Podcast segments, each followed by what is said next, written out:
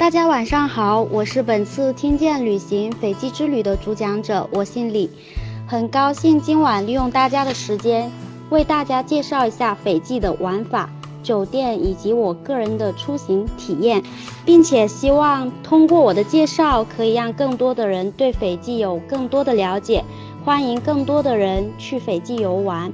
斐济呢，位于澳洲的东偏北部的南太平洋，是由多个小岛组成，但只有一百零六个岛屿呢是常年有人居住。游客所需的国际标准化酒店也主要分布在维提岛、呃妈妈努卡、亚萨瓦和北群岛。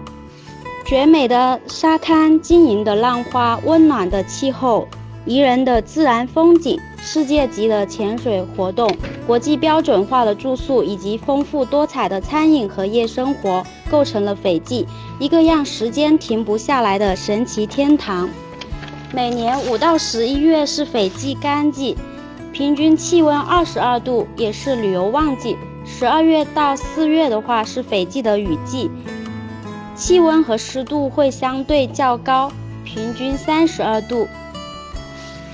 然而，每年的十一月至三月呢，为斐济夏令时，以中国有五小时时差，比北京呢早五个小时来的。嗯，那大家肯定也会很好奇，斐济的官方语言是什么呢？官方语言是英语，但是斐济语和印度语也是通行的。在斐济，无论走到哪里，都能听到一个词“布拉”。布拉呢，不仅仅是打招呼，还有祝您健康、你好的意思。斐济通用货币是斐济币，在南迪国际机场有一个二十四小时营业的货币兑换窗口。斐济人最爱说的一句话就是“飞机探”，飞机探就是慢慢来，别着急的意思。当现在出勤。出行前，大家最关心的还是签证。比如说欧美的话，可能会涉及到一些带孩子出行、公证认证什么的，非常的麻烦。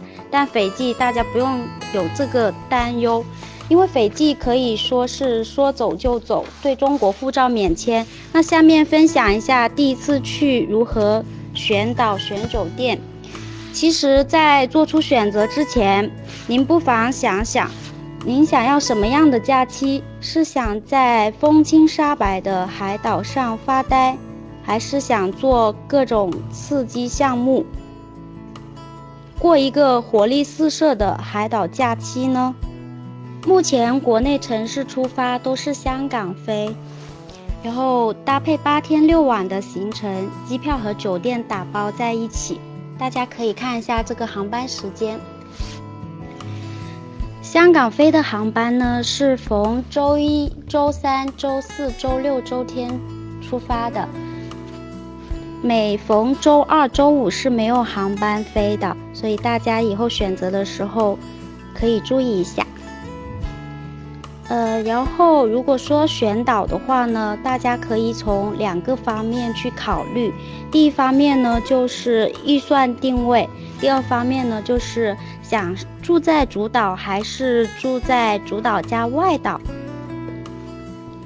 像预算定位的话呢，如果您预算是一万以下的话，会建议大家入住南迪市区。一万。至一万二的话，是建议住在主岛和珊瑚海岸；一万三呢，就建议外岛加主岛的行程；一万八呢，就建议亚萨瓦。主岛呢有五家国际五星酒店，分别是 Hilton 喜来登、威斯汀、Sofitel，还有 Ladison。珊瑚海岸呢有四家国际五星酒店，分别是洲际、香拉、Atrigo 还万豪，所以大家选择是非常非常多的。那如果大家是想住在主岛或者外岛搭配主岛的酒店行程的话呢，主岛基本上都是六晚上连住不挪窝的，而外岛呢是四加二居多。如果大家只是想找一个避世的海岛发发发呆，静静的与家人或恋人享受甜蜜时光，那选择人少、远离主岛的外岛会更为合适，比如亚萨瓦或北岛酒店都行。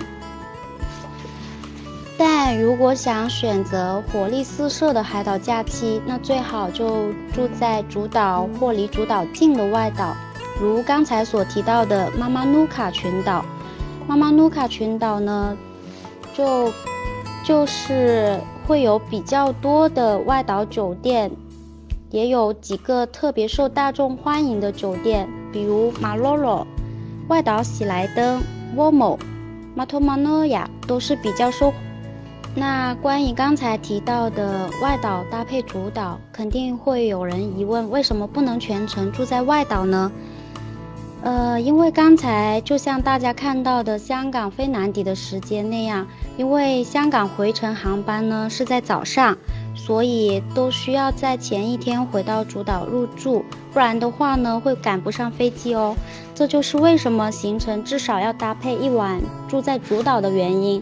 那外岛酒店的话呢，就会建议入住四晚或四晚以上，因为价格会有很大的优惠和折扣。